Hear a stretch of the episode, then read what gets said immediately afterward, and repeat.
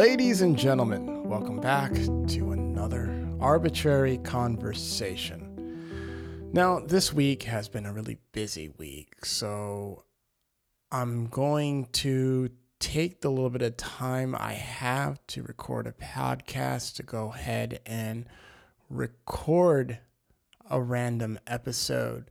Now, today I'm going to just branch off what I spoke about in my last podcast, which was Dogecoin. Now, I decided to go ahead and look at some historical data for Dogecoin, and it's actually kind of interesting. I've noticed the last couple of days that the market cap has been decreasing, as well as the volume. So, to give you an idea, when you look back at April 1st, the volume was at around $5.8 billion, which is a lot. And the market cap was 7.9. Now, you look at the volume today, April 21st, the volume is 12 million and the market cap is 39 billion dollars. Now, it peaked on April 16th because the volume was at 69 billion, the market cap was at 47 billion dollars. Now, after the 16th, the market cap and the volume decreased. Now, like I said, April 16th, the volume was 69 billion. Then 17th, it was cut in half. It went to 31 billion. And 18th, it went to 23 billion. And 19th, it peaked a little bit at 30. And April 20th, 28. Now you look at April 21st, the volume is at 12 billion. Now, why did the volume decrease in half? I don't know. I really don't know too much about reading volume and market caps in terms of what causes a volume to dramatically decrease. Now, my guess is that people, a lot of people probably jump ship. They're like, hey, this is a huge gamble. I don't want to be caught holding the bag, so let me go leave. Well, luckily, the valuation of Bitcoin has increased, so the market cap went down just a little bit. It went from $41 billion on April 20th to around $39 billion. Now, as I'm recording this right now, April 21st, the volume is at 12 million, which I don't think is quite accurate because the day is totally not over yet. Because I am recording this, it is about almost close of business, so it's around four o'clock. So I don't know if that kind of constitutes for it or if just people are just buying less Dogecoin because they're not speculating the price to actually increase. So, taking that data into account, should you continue to hold Dogecoin or should you just go ahead and sell? Well, that all depends on your personal financial situation. If you did what I told you to do in my last video and threw money into Dogecoin that you don't need, it doesn't really matter. If it makes money, great. If it doesn't, whatever. It's money you would have spent on something else, whether it was going out with your friends, or who knows, if you would just bought something superfluous on Amazon or online. That's the wonderful thing about using money you don't need. Yes, it sucks if you lose it, but it's not life changing. Now, if you're using money that's life changing, then yeah, you're going to be on edge. You're going to want to make sure you don't lose any money. So the best bet is to pull out while you're still showing a profit. Now, the reason why I talk about Dogecoin right now is because you still probably have a lot of people that are that are believe that's going to go up, and it could go up. But like I said in my previous podcast, don't use money that you need. Because if it doesn't go up, and let's say you bought at 30 cents a coin and it goes down to 15 cents a coin or it goes down to who knows, like 10 cents a coin, yeah, you're caught holding the bag at a loss, but it doesn't matter. Opposed to you're like, oh, geez, I used my rent money, I used my mortgage money, or I used money that I could have used to pay off the car. Now I know there's there's that feeling you get that a lot of gamblers have to where you're like, well, I could potentially 2x my money or 3x my 3x my money depending on when I got into this particular venture, but it's the rush you get knowing that I could lose it all or I could make a huge return. And that's great if you're using money you don't need. But if you're using money you need and you also have a family you have to take care of, that's the worst situation. That's the worst combination. You do not want to get caught up in that because you're not only affecting yourself, but you're also affecting the people that rely on you. So that's uh, what I was thinking about and decided to talk about um, in this podcast. I was also thinking about other things too.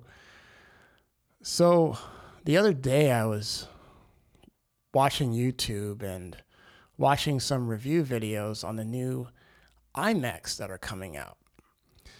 The new iMacs that are coming out are very, very, very different compared to the iMacs I grew up. Now, the iMacs I grew up with were the old G chips now. I remember my first iMac was a G3 processor. Some of you listening to this may know what I'm talking about. It was a G3 processor. It was dark green and it had a CD ROM drive now, it had the CD ROM drive you had to push a button for the CD drive to push out. It wasn't the newer model where all you had to do is take the CD and push it in there.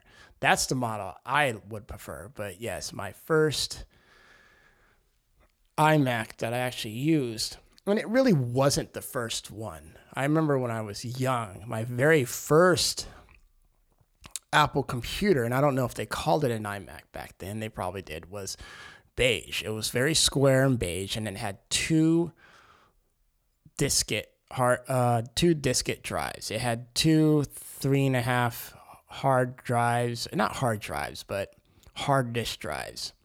Now, if you grew up in the '90s, and most people knew what these hard disk drives were, you need them for computer class to save your Word document. Or if you wanted to print out your homework or report, you go ahead and you type something on your computer, you save it on this hard disk, and then you would go to a library, you go back to school, go to computer lab, and you print it out if you didn't have a printer at home. So that was my first Apple computer. Now, as I recall using it, I had a basic Word program. I hardly had any games.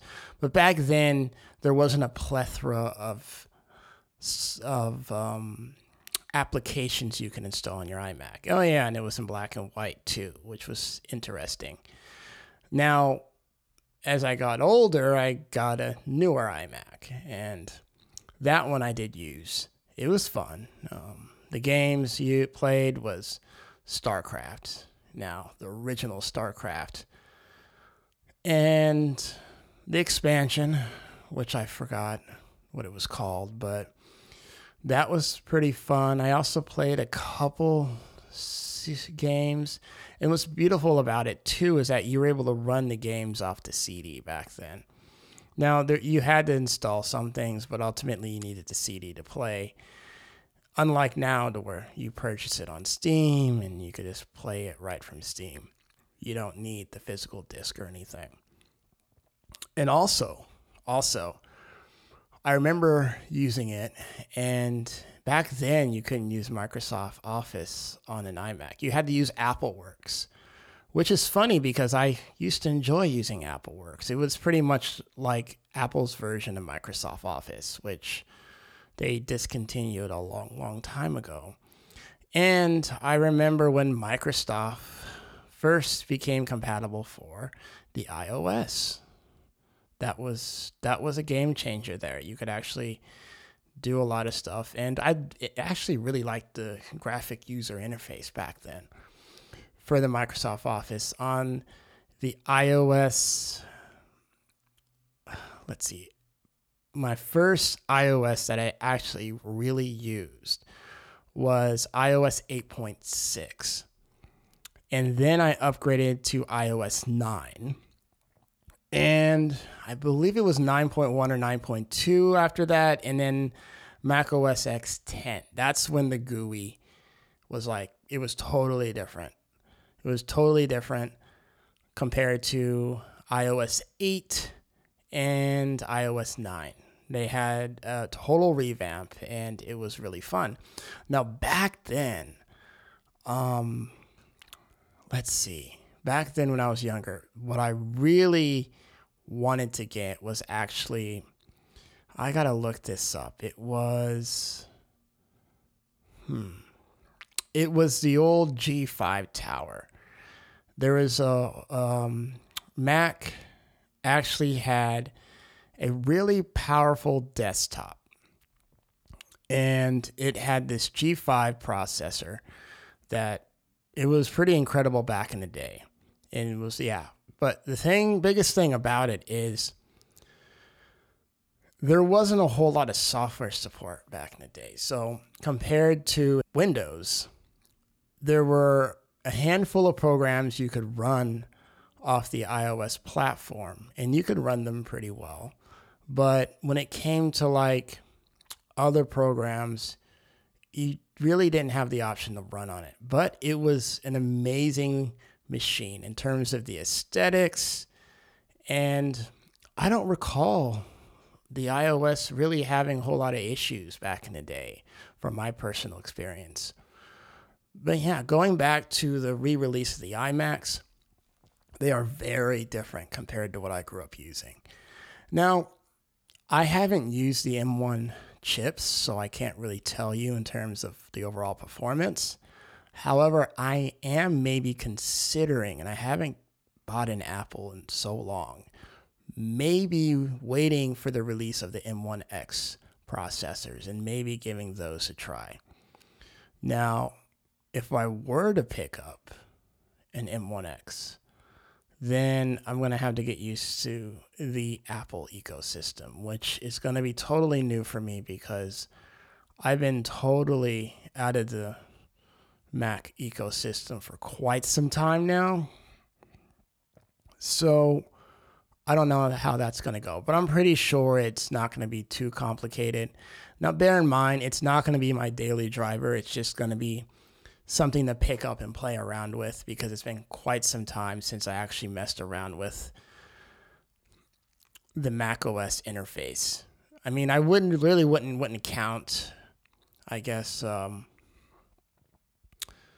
I had what did I have? I think a couple years ago. I mean, probably what ten years ago. I picked up an um, was it what was it called? let me think. It wasn't the iPad. Um, it was a smaller version. It was the alternative to the iPhone, but you couldn't. I'm gonna have to look it up. What was it called? Hmm. Let's Google it real quick. Now, hmm, it's gonna come to me. Um, Apple Music Player. what was it called? iPod. Now it was the iPod Touch. There you go. So the iPod Touch, I think I had about ten years ago, but that that's I think the last iOS interface I kind of like used back in the day. So if I were to pick up the new MacBook Pro M1X, I believe I'm gonna. I don't know what they're on right now. I don't know what the latest operating system they're on right now. Let me just Google it real quick. iOS. So they're on 14. So I'm gonna go from using let's see. No, the latest version of Mac OS. No, that's the iPad OS is on 14. That's the latest iOS. The latest version of Mac OS is 11.23. So I don't think it's gonna be too much of a change because the last Mac OS operating system I used was 10. So who knows? I may have a great time using it. I know now, in terms of using Windows programs, there's a lot of programs that you can use on the Mac OS to which you could run those. So that would be really kind of cool to use. But yeah, who knows? I might pick one up. But that pretty much. Oh, yes. And also the Apple trackers. The Apple trackers seem really cool, actually, in terms of the pricing. The pricing, it's not too expensive. And also, it seems really easy to kind of use. And the fact that if you don't have an Apple computer, and let's say you run across an Apple tracker, then you can actually use the NFC option and you can actually notify the owner of the Apple tracker if you're on an Android that hey, you know, your whatever you lost is right here. Or you know, and what's cool too is that if you're on an Android and you run across an Apple tracker, then when you use the NFC feature on your Android, then it loads up, I guess, an Apple website or something that provides the owner's details. So it allows you to contact the owner of the Apple tracker and actually speak with the person if they provided that information. Now, if they didn't, I don't know. It might, oh, yeah, it notifies them on their end that, hey, you know, your Apple tracker has been found. And it, I don't know if it gives coordinates or anything, but that's pretty kind of interesting as well. But yeah, the release of some of the Apple products, cool. The iMacs, mm, I don't really like the style of it too much. Um, the stiletto look, I understand why they did it because I could see it matching a lot of the uh, decor, especially for a lot of these modern homes that um, some people may be into, especially with all the new construction going on now. It kind of matches that particular theme. But overall, I'm actually looking forward to the M1X release. And I kind of want to see looking forward to the benchmarks. I'm curious to see what the new MacBook Pro is going to look like and whether or not I might actually find myself investing in an M1X. So, hopefully, you enjoyed this podcast, and I look forward to doing another one. Thank you.